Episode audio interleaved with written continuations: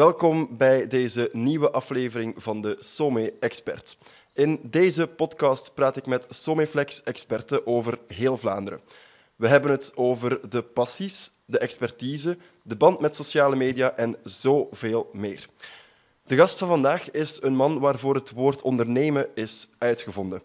Niet alleen bevat zijn professionele carrière een waslijst aan indrukwekkende projecten en eigen initiatieven, hij is ook sinds jaar en dag Someflex-expert.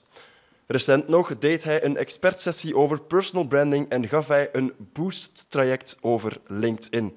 Welkom in de podcast, Michael. Goeie, goedemorgen, of goedemiddag moet ik zeggen, Seppe. Ik ben heel benieuwd naar jouw vragen vandaag. Alright, fantastisch. Uh, ik, uh, ik, ruik al wat enthousiasme. Ideaal, super. Uh, ja, het was nogal een inleiding, moet ik zeggen. Ik heb serieus wat research over jou kunnen doen. Ik zal het zo benoemen. Je hebt eigenlijk twee delen. Hè. Je hebt een heel stuk uh, bediende leven, waarbij dat ik heel veel salesrollen heb gedaan. Van, van, laten we zeggen, een beginnende sales tot het echt head of global sales en al die zaken. En daar op een bepaald punt ben ik daarmee gestopt. En dan ben, was het idee van, ik ga, ik ga start-ups helpen, ik ga de wereld, ik ga iets terug doen. Daar kwam het eigenlijk op mhm. neer.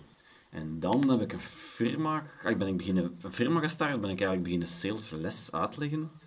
Niet echt sales, maar groei, laten we het zo zeggen. Mm heb ik door met heel veel start-ups samen te werken echt geleerd hoe je guerrilla technieken kan toepassen in marketing en mhm. sales. Daar is dan een boek uitgekomen, Nobody Knows You. Dan zijn mensen mij beginnen vragen van, ja maar Michael, heel die machinerie dat je daar uitlegt hoe content te maken, kunnen dat niet voor ons komen doen? En dan is eigenlijk, daar, ze noemen dat een pivot gebeurd. En dan heb ik gezegd, ja maar ik wil dat niet alleen doen, ik wil dat met een team doen. En dan hebben we, ondertussen zijn we met zeven mensen, hebben we een team, Chaomatic, uh, waarin dat wij eigenlijk heel eenvoudig, ik noem dat tijd oplossen. En we bouwen een contentmachine op één dag, content voor zes maanden. Nu, het komt regelmatig terug, het salesverhaal, het LinkedIn-verhaal. Ik mhm. doe het graag. We hebben toevallig, dat is ook echt een first dat je hoort, maar ik heb toevallig gisteren de URL schoolofsales.com kunnen kopen. Uh, dus daar ga je binnenkort, binnen twee maanden, heel veel lawaai rond zien gebeuren. Uh, er komen heel veel events aan. Uh, dat is heel plezant om te doen. Dus het is, we zijn nog maar pas begonnen en er komt een nieuw boek aan. In het Vlaams, 6 december. Als de Sint komt, komt het boek mee. en ik zit nu op, pagina 100, maar ik heb nog niks herlezen. Dus het is heel spannend, want het moet binnen binnen twee weken. Oké, binnen, binnen twee weken. Ça va. Alright. Nee, uh, ik heb hier al heel veel informatie gehoord, heel veel scoops zelfs, waar ik uh, eigenlijk later in de podcast pas naar ging vissen, maar ik heb ze nu al gekregen. Dus we gaan het daar later uh, over hebben. Ik stel voor dat wij, zoals het hoort, beginnen bij het absolute begin. Ja. En je hebt het daarnet al eventjes... Um, aangeraakt, aangetikt. Uh, die passie voor sales en ook het ondernemen. Wanneer is, ik zal beginnen bij sales, wanneer is dat bij jou begonnen, die passie? Ik, ik, ik was altijd een vlotte, een vlotte babbelaar. En, en uh, ik, mijn eerste job was zo per ongeluk ingerold, was in de evenementsector. En ik had daar heel veel moeite mee, want ik vond, ik verkoop lucht. Dus die, die een toenmalige eigenaar, dat was echt dat was een verhaal, Dat was, dat was, uh, in Engels zeggen ze smoke and mirrors. Hè. Dat was echt, die kon alles. En, en die deed de meest waanzinnig zotte dingen in een, in, in een Sinterklaaspak. In, in het midden van, uh, van, van juni ging die naar een klant zo van die toestand. Dus die haalde heel veel business binnen. Ik vond dat fantastisch om te zien. Maar dat was zoveel miserie achteraf. En ik dacht, ik moet hier weg, ik moet hier weg. Want ik heb niks om in mijn koffer te leggen. En dan, per ongeluk, hoe gaat dat leven? Je stapt daar buiten. En ik had gezegd, deze gaat niet, ik ben er weg. En ik dacht, ja, wat moet ik nu doen? Want ik, ik huurde een appartement. En op het moment dat ik buiten stap, krijg ik telefoon. En er was een madame, dame die zei, ja, ik zit, wij zitten in, in de scanbusiness. Papier, scannen, dat wordt dan gelezen. En we hebben een software, wil jij niet bij ons een verkoper komen worden? En ik dacht, ah, verkoper, dat is misschien iets voor mij. Want dan ga ik goed geld kunnen verdienen. Zo is dat begonnen. Mhm. En dan heb ik daar een interview en dan ben ik daar ingerold. En eigenlijk wist ik niks van verkoop. Ik was wel een vlotte. En ik, had een, een, een, ik was heel goed in snel vertrouwen krijgen van mensen. En dan, dat is heel raar, als je zo in sales begint, dan, dan, dan heb je zo een moment, hè, dan kijk je naar de films. Toen bestond dat nog niet, de Wolf of dat waren andere films. Maar je gaat dan, je voelt dat je zo wat, macht is niet, maar je kunt wel mensen wat manipuleren en dingen gedaan krijgen. En je vindt je eigen nogal goed. En je denkt, oh, kostuumetje, dat was toen echt kostuum. Ehm, en je gaat er dan eigenlijk een beetje te ver in door. En dan heb ik echt op een bepaald punt, uh, heeft mijn toenmalige vriendin gezegd van, nu ze er echt over aan het gaan. En dan ben ik mhm. echt beginnen lezen en heel die theorie begrijpen en waarom. En echt coaches gezocht van, ja, maar hoe doe ik dat hier eigenlijk allemaal? Want dat was nog niet. YouTube was toen allemaal nog niet. En dan echt geleerd en dan heel snel beginnen stijgen. Sales manager, sales directeur. En dat ging elk jaar maar meer en meer en meer en meer en meer. En op het einde dacht ik, ja, en nu? En dan, ik zat in een firma, uh, die was dan overgekocht en dat was dan een exit geweest, lang verhaal. En ik was dan eigenlijk meegegaan met die mannen die gezegd, ja, maar kunnen niet bij ons meegaan? En ik werd verantwoordelijk wereldwijd voor alle softwareoperaties, alle sales dat we... En ik zat daar en toen kwam ineens de vraag, ja, Michael, onze CEO van de raad van bestuur, zijn daar niet helemaal tevreden van. We willen toch eens dat je daarover nadenkt, misschien is dat iets voor uw CEO. En dan heb ik heel intens een maand met die gasten meegelopen. En toen heb ik gedacht, dat was te vroeg. En ik ben heel blij dat ik dat niet gedaan heb. Ik was toen 31 jaar, 32 jaar. Ik had dat niet kunnen trekken. Ik had de maturiteit niet. Natuurlijk denk je dat je dat kunt. Maar mhm. zo is een mens. Maar ik had dat achteraf bekeken. Is dat goed dat dat niet gebeurd is? Ik had dat niet gekund. Ik had die druk niet aan. Dat was te veel tegelijk. Mhm. Nu is dat iets helemaal anders. Je leert daar rustiger in worden. Je leert beter context van... Uh, uh, hoe noemen ze dat? Core en context. Ken je dat concept? Dat is trouwens een fantastisch concept. Ken je dat, ken je dat, Seppe?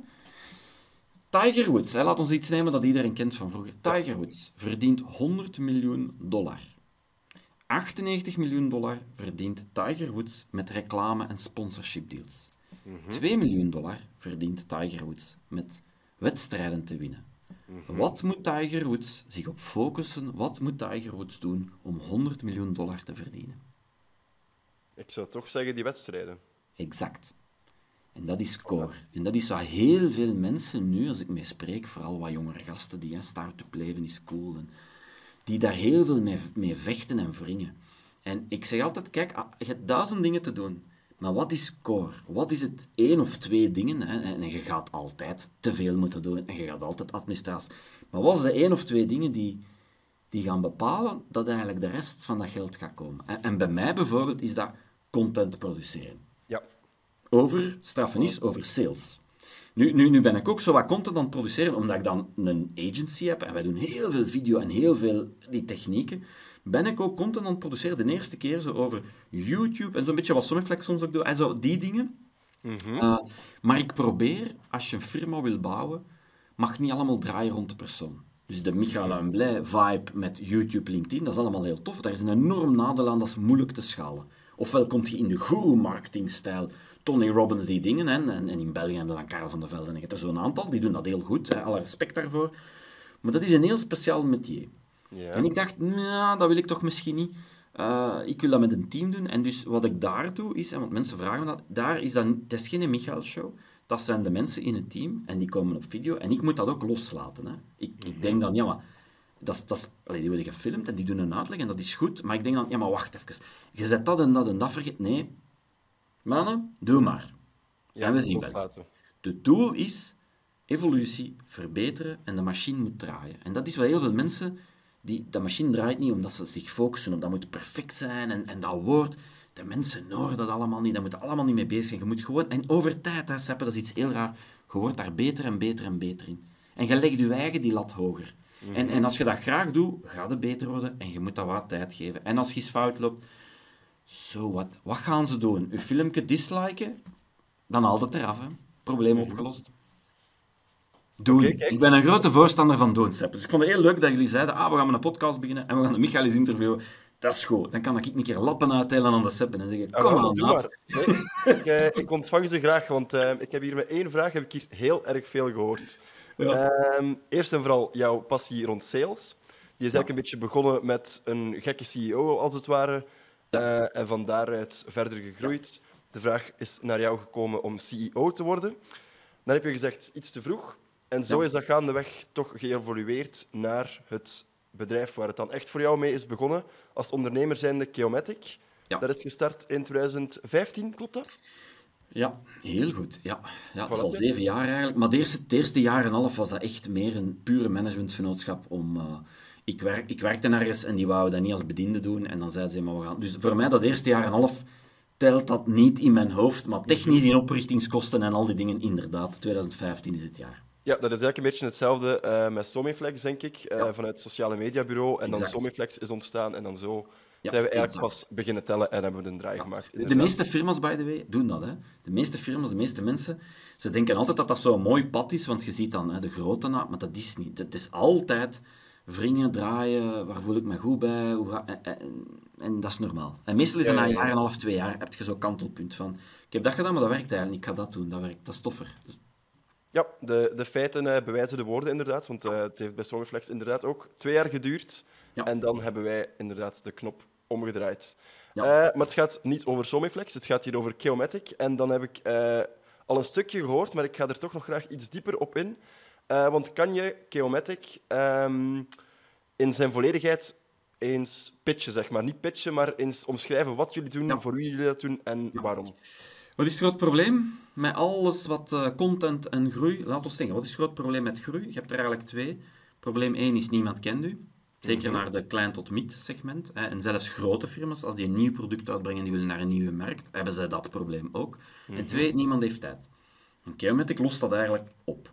Dus wat wij doen is, wij gaan kijken naar, oké, wat, wat wil je naartoe doen? Jij wilt waarschijnlijk gekender worden, eh, gebaseerd op je expertise. En wat doen wij? Wij organiseren dan eigenlijk wij bouwen een contentmachine. En dat is heel eenvoudig. Hoe werkt dat operationeel? Klanten komen bij ons één dag, dat zijn meestal drie, vier mensen. Wij maken dan drie, vier sets en op die ene dag produceren wij 20 tot 25 video's.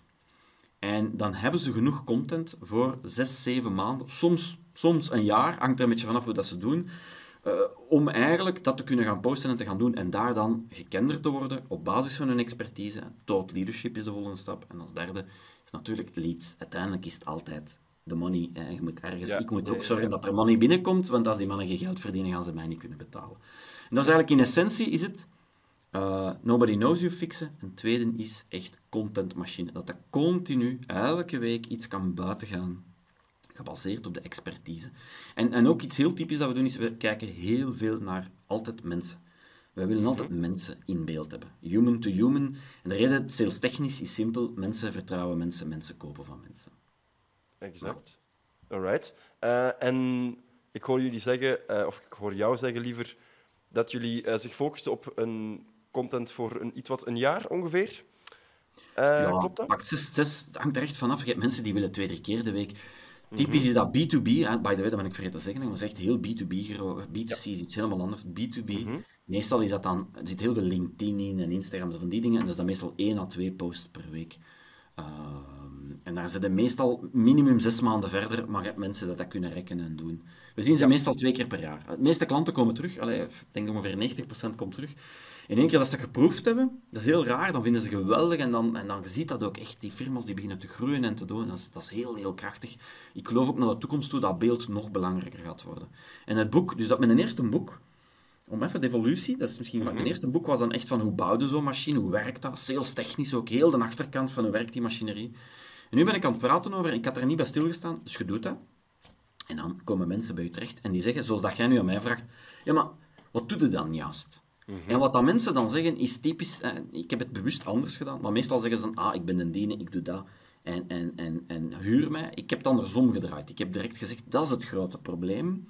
Zo moet je denken en ik probeer die interne druk te verhogen. Dus de volgende boek, de titel is Why Now? En dat gaat eigenlijk over heel eenvoudig van, wat moet je zeggen? Hoe, hoe, hoe moet je dat zeggen? Hoe moet je dat in een slide tekst steken? Hoe moet je dat op je website doen? Wat is de verhaallijn? En, ik ben hem nog aan het schrijven. Hè. Dus beste luisteraars, tegen dat jullie dit gaan horen, is de boeker waarschijnlijk ergens en hebben we het exacte woord gevonden. Want woorden zijn zeer belangrijk voor zo'n dingen. Ik probeer een woord te zoeken, iets dat ik kan claimen zelf. Dat kan zeggen, ik heb dat uitgevonden of, of mhm. dat past bij mij. Um, daar kun je zelfs een moeilijke vraag over stellen. Ehm, en, en dat gaat, ik noem dat nu sales storylines. En mensen denken, ah, dat is een, een presentatie, dat is op een podium. Nee, dat is daar een onderdeel van dat is veel meer dan dat. En dat is, ik heb nu rond de 300, ik hou dat zo'n beetje bij, de 300, 350 firma's echt geholpen. En daarbuiten nog heel veel uh, keynotes gegeven en speeches. Mhm. en, en ik merk dat dat verhaal, als ik dat begin te vertellen, dat heeft onmiddellijk impact op omzet. Gewoon al ene slide of, of twee zinnen anders zeggen, is onmiddellijk impact. Dus ik dacht, ik moet mhm. daarover schrijven. Maar dat mag geen, eh, geen presentatieboek worden. Dat is, dat is het moeilijke, vind ik, omdat je gaat snel vervallen in zo van, ah, een boek over salespresentatie. Eh, dat wil ik niet. Dus die tone of voice vinden, dat is een hele moeilijke. Ik heb dat met Nobody Knows You ook gehad. Dat is moeilijk te omschrijven, omdat dat zoveel deed. Dat is helemaal anders. Maar ja, omschrijf dat maar eens en je moet dat vinden. Ik ga gewoon even doorpakken, want ik vind dat wel plezant. Dat woord. Hè. En, en als we gaan denken aan Dat bijvoorbeeld... was de moeilijke vraag die ik jou moest Ja, stellen. ik ga ze gewoon antwoorden. Voilà, doe maar. Ja, je hebt, je mijn vrouw zegt, Michael, zit een spraakwaterval. Ja, nu gaat het Niks niet meer. gemerkt. Nee. Eh, zij blij dat het nog niet vrijdag is en er staat geen pintje, want dan is het helemaal. Dus, HubSpot. Inderdaad. HubSpot heeft een heel aantal zaken, en HubSpot is een marketingplatform, dan ondertussen ook een salesplatform. Die hebben gezegd, ah, maar het is niet alleen sales, het is ook marketing, en die hebben iets uitgevonden, dat noemen ze smarketing. Ja? HubSpot is in staat geweest om zo'n heel aantal van die woorden naar zich toe te trekken en dat te claimen door daar content over te maken. Hè? Drift, dat is een chatbot, die noemen hun eigen niet Drift, die noemen hun eigen conversational marketing. Ik vind dat geniaal, zo'n ding. Ik, ik vind dat, als je zo'n dingen bedenkt, dat is geniaal. En in mijn boek leg ik dat ook uit van de modellen om dat te bedanken. Dus ik ben zelf nu zo... Ik heb dat met mijn sales business, heb ik sales sprints en ik heb zo'n heap van die dingen uitgevonden. Nu ben voor deze boek, ik heb er een paar, maar ik ga ze nog niet allemaal zeggen, maar we zijn ook echt erop nog aan het chicken en kauwen van... Dat moet toch zoiets zijn. En dat is heel belangrijk in een business dat je dat kunt doen. En gelijk als dat jij zegt, de Sommé podcast, je zet er ook mee aan het spelen. En een van de technieken, en nu kom ik op sales, en je ziet, marketing en sales voor mij, dat is één ding. Ja. Een van de technieken ligt in adjectieven. Een stom voorbeeld. Ik kan zeggen, ik doe interviews. Dat is tof. Maar ik kan ook zeggen, ik doe eh, inspirerende interviews met creatieve ondernemers. Ik heb mijn doelpubliek erin gezet. Ik heb gezegd dat ze creatief zijn. Dus ik heb nog eens over een bolletje gevreven. En ik heb gezegd, het zijn inspirerende interviews. Dus ik heb heel veel salestechniek in mijn één zinnetje gestoken. Ja. En, en dat is iets dat op social media mensen soms vergeten. Ze posten, ze doen maar. Maar die adjectieven, die richten het geweer. En wat je zegt, is dan de kogel. Maar, en, en dat is zo stom. Maar zo kun je, als je bijvoorbeeld puur marketingwijs iets doet, zet je doelpubliek in de titel. YouTube, gemaakte film, zet je doelpubliek of je persona in de titel. Ik moet dat zoveel keren zeggen, mensen, vergeet dat niet, vergeet dat niet, vergeet dat niet. Want als ik iets lees en daar staat creatieve ondernemer, ik zeg maar iets, hè, dan ga ik denken, ah, voilà, dat ben ik. En ik ga verder kijken. Truc is altijd aandacht en dan moet het vertrouwen winnen. En voor mij is aandacht marketing, vertrouwen is sales. Om het met een coole quote te zetten in het Engels. If sales is dealing in... Nee, if marketing is dealing in attention, then, sale, dan sales is dealing in trust. Alright, ja. Ja. Ga ik volledig mee. Eh, goed, ik ben hier in elk Als ik wel flat heb, moet het zeggen, hè. Ik bedoel... Nee, eh, helemaal niet, helemaal niet, helemaal niet. Nee, in elk ander geval zou ik ehm, al lang overstelpt zijn met alle informatie die ik nu heb gehoord, maar ik hang letterlijk aan uw lippen momenteel. Eh, ik vind het heel erg boeiend. En je hebt opnieuw heel wat zaken benoemd. Het boek is ter sprake gekomen, het nieuwe boek is ook al ter sprake gekomen. Eh, daar gaan we het zeker en vast straks nog over hebben. We hadden het initieel over Chaomatic en daar had je het zelf ook al eventjes over het feit dat jullie dus content maken voor andere bedrijven die schaalbaar is en dus bruikbaar en echt inzet liever op 6 tot 12 maanden. En dat was mijn vraag die je zelf ook al een beetje hebt beantwoord. Die mensen, die klanten, die komen ook wel terug na 6 tot 12 maanden. Het verhaal stopt niet. Ja. Nee, nee meestal, meestal komen ze terug omdat ze, ze voelen van, ja, dat werkt hier. En, en, en, en die firma begint snelheid te nemen, er komen meer deals, ze worden, eh, ze worden ja, hoe moet zeggen, they get, maar ik spreek veel te veel Engels, they get noticed, mensen Nee. zien hun. Ehm, en, en je voelt heel snel van, oké, dat is een toffe vibe, ook omdat je, je gaat de firma menselijk maken, gaat er gezicht op plakken. Ja. En het gaat over de mensen achter de firma. En niet alleen heeft dat effect naar klanten en prospecten, maar ook dingen zoals employer branding. Want groeiende firma's hebben continu nood aan talent. Die talent, goed echt talent, heeft mee, kan kiezen uit meerdere plaatsen. Dus dat employer branding en zorgen ervan dat het is tof bij ons om te werken, dat is heel, heel, heel belangrijk. Ik heb dat, als ik met ik begon mensen aan te nemen, dan, ik had er nog nooit zelf bij stilgestaan.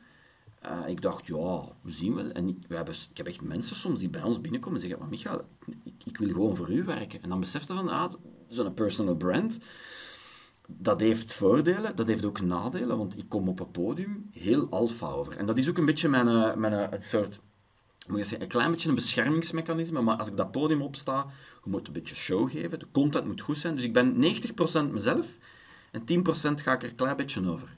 Ja. En, en, en, een soort, en dat is ook een beetje, want dat is echt waar, ik kan, dat, kan dat moeilijk uitleggen mensen, maar als je in dat publiek zit, zit en ik sta daar, op die moment ben ik, word ik de alfa. Wat er ook gebeurt, Het zal onder mijn controle... Dat is echt raar. Ik, ik heb dat, onder, dat is heel raar. Ik kan er direct op inspelen, dit en dat. Thuis, Seppen, heb ik niks te zeggen. Hè. Thuis werkt dat niet, hè. Maar, maar daar werkt dat wel. Ik denk trouwens dat heel veel mensen dat proberen, die presentator zijn en keynote spreker zijn, Ja. maar dat het niet altijd lukt. En bij jou lukt het eff- ja, effectief wel, inderdaad. Ja, maar het is ook een beetje... Het is ook, pas op, het is ook heel, heel, heel veel gedaan, hè. Ja, ja, tuurlijk. en, en, en ook de sequentie van slides. En ik, ik heb ook geen schrik, dus ik kijk echt... Ik heb altijd, wat dat je weet, want mensen denken dat, ik heb altijd adrenaline. Geen stress, adrenaline. Adrenaline is iets anders dan stress. Adrenaline is een druk om het goed te doen. Ik heb dat nodig. Uh, stress is, het, ik ga falen, dat heb ik, niet- dat heb ik niet. Ik, ergens heb ik een zekerheid. Dat is niet arrogant of zo, dat is gewoon, ik weet dat ik mijn verhaal ken, maar ik hebt moet het goed krijgen. Ja. En je moet, zo, ja, die overgang is niet goed, of ik heb er te vlug gesproken, of mijn timing is, ik ben heel technisch daarmee bezig. En bij mij is dat ook, ik had dan zo'n verhaal, en dan heb ik dat een keer laten designen door, eh, Lorena noemde die, madameke, eh, die designs. En dat heeft echt zo'n gamechanger geweest. Die had dan foto's van mij erin gezet, allemaal zotte dingen gedaan. En dat was zo tof en contrast. En toen heb ik eigenlijk geleerd van, oh, wacht eens even. Je hebt contrast nodig, je moet je eigen, je moet niet afkomen met de slide van Elon Musk. Iedereen doet dat, mensen beseffen dat dus niet. Maar als je een slide maakt met een Elon Musk of een van die figuren in, dan geeft je credibiliteit weg aan die persoon. Nee, nee, jij staat daar. Je hebt het recht om daar te staan. Jij moet die credibiliteit naar u trekken. Ja. En zo van heel veel kleine stomme dingen dat mensen verkeerd doen, dat ik denk, maar hé, je staat daar, je bent daar geraakt, godverdikke. En een van de technieken die ik aan start-ups leer is, zorg dat je elke maand op het podium staat.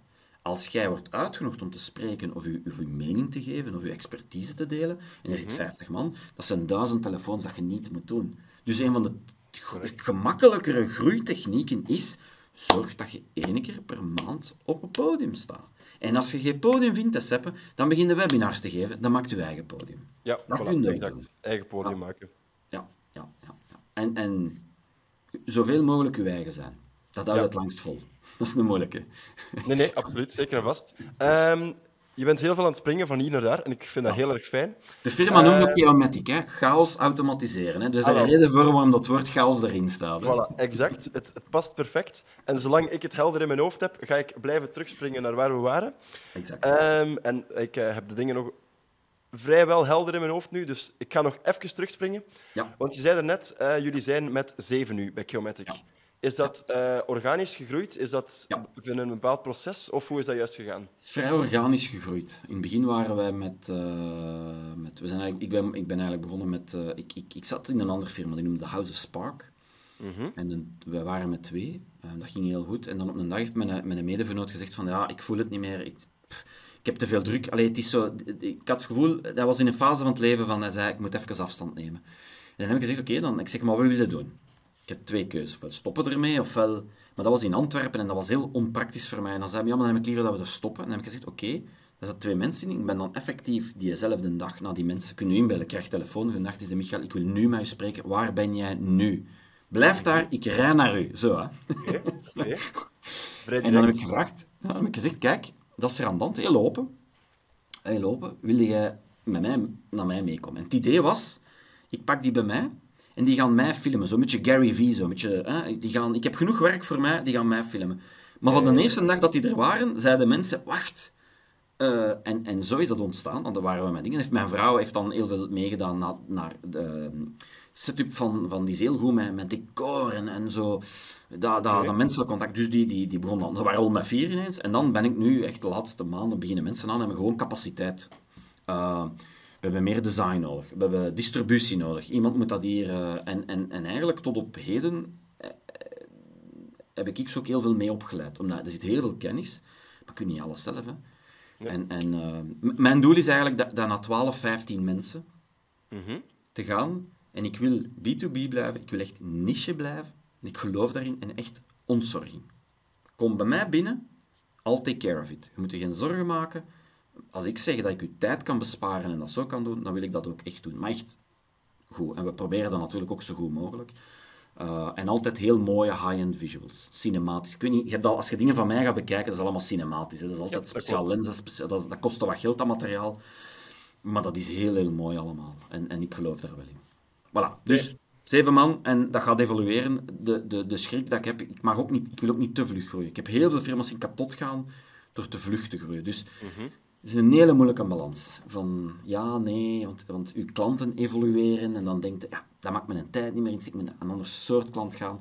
Het rare is, ik heb zoveel businessen geholpen. Ik heb altijd in de software business gezeten. En nu ineens ben ik een agency aan het runnen. Eigenlijk ken ik niet zoveel van de agency business. Dus voor mij is dat ook allemaal nieuw. Mhm. En wat ik ook geleerd heb is, als ik de head of global sales was, met gigantische budgetten en hofhoudingen rond mij die van alles regelden, en je moet beslissingen maken, dat is allemaal... Je kunt gemakkelijk beslissingen maken. Maar als dat je eigen firma is, met je eigen geld, met, met hè, bootstrap, alles erop en eraan, en dan ineens moeten ze van die beslissingen maken, oh boy, dat is wel echt Ja. een ander verhaal. hè. Dat loopt altijd een klein beetje af. Groot respect voor de ondernemers gekregen de laatste jaren. Dat zal wel zijn, tuurlijk. Nee, nee, nee, absoluut. En je bent er ondertussen al een aantal jaren zelf ook een eh, zeer succesvolle. Ehm, Los van de ondernemen, Geomatic, los daarvan, het is organisch gegroeid, het is een bedrijf dat er staat, ge- gericht op niche B2B. Eh, maar los daarvan ben je ook nog allerlei andere zaken of andere Ja. dingen. Eh, auteur is daar eentje van, keynote-spreker, expert, LinkedIn dan vooral. Eh, Ja. Ik ga er nu eventjes de auteurfase uithalen en dan maken we de sprong naar 2020, denk ik. Want dan is jouw boek Nobody Knows You uitgekomen. Ja. Ja. Lieg ik als ik zeg dat jij een digital nomad bent? Eh, nee, nee, echt. Ik, eh, ik zit echt met mijn vingers in de, in de digitale wereld, zal ik zo zeggen. Ja. Ja, voilà. Super, fantastisch. Dan heb ik die research ook weer afgevinkt. Ideaal. Eh, maar wat is er dan juist gebeurd, of van waar heb je het idee gehaald als digital nomad zijnde, om toch met een boek op de proppen te Ik, ik, komen? ben, ehm, ik ben groot geworden met... dat is ook een verhaal. Mijn vader is hertrouwd. Mhm. En ik ben gemaakt... Ik ben geboren als mijn vader 58 was. Oké. Dus ik kom uit een heel speciaal gezin, want mijn vader was dan ook nog eens de directeur van de kunstacademie in Leuven. Oké. En eh, dat was, zolang dat ik weet, was dat een kunstschilder. Dus thuis hadden wij heel veel schilderijen en die was altijd bezig met kunst en boeken en literatuur en al die dingen. Dus ik ben eigenlijk groot geworden als enig kind in, in een heel raar speciaal gezin, waarbij daar heel veel kunst aanwezig was, heel veel boeken. En boeken, dat was zo het summum. Dus ik wist ooit op een dag, moet ik, wil ik dat doen. Uh, en ik heb altijd zo wat dat, dat schrijven wel in mij gehad, moet ik zeggen. Uh, maar ik ben een vlotte babbelaar, maar schrijven is iets anders dan babbelen. En dan, Mhm, uh, absoluut. het was volle corona. En ineens, ik had altijd gezegd als mopke zo... en op een dag schrijf ik, ik stop mijn werk en ik schrijf een biografie naast het zwembad. Kende zo van die zinnen dat je zegt. Maar ja, op een dag zat ik dus effectief naast het zwembad met mijn laptop en ineens, dat liep eruit. Ik ben beginnen typen, typen, typen, Ja. typen. En, en nu ook, nu zie ik dat ook, dat, is, dat heeft even geduurd. En dat is precies dat ze zo kennen van die vatjes en ze, zetten die, ze tre- trekken een kraan eruit of zetten die open. Ja. Als je mij nu een Word-file geeft, ik typ 20 bladzijden op een uur en een half en dan is het vat leeg. Wat ik dan wel moet hebben, is ik heb dan wel iemand nodig, want je kunt, als je dat nog nooit gedaan hebt, je maakt heel veel fouten. Ik heb wel iemand die mij, mij, mij helpt en die dan zegt, oké Michael, die logica, dat en dat en dat, je ziet mij springen. En die helpt mij wat structuren en, en, en zo dat wat, ik moet dat, ik moet dat zo zeggen, ze polijsten zo. Dat dat Een echt soort van heel- eindredacteur. ja, ja, en die helpt. Uh, en dan hebben we in de eerste boek heel veel design zelf gedaan. Maar ja, ik was dan toch bezig. Ik dacht, ik heb een designer in huis. Evelien, kom, doe maar. Uh, Dat nu zijn we met een tweede. bij dan. Ja, en nu met een tweede is dat proces. Ik heb dat proces meegemaakt. Dus dat Mhm. is nog efficiënter. Dus nu heb ik enorm volume geproduceerd, kan u zeggen. Hè? Dus we zijn nu, ik ben nu drie weken en een half, vier weken bezig. Ik heb 120 bladzijden ongeveer geschreven. Ik moet er nog een dertigtal doen. Het begin en het einde, dat doe je pas op Mhm. het einde. En de inhoudstabel. En ondertussen zijn wij nu ook al met design in gang geschoten. En gezegd, kijk, ik, ik, ik zie visueel zie ik voor mij dat, daar en daar en daar en daar. Dus dat is nu allemaal in... En 11 juli, dat is binnen drie weken, Ja. moet die een tekst er liggen.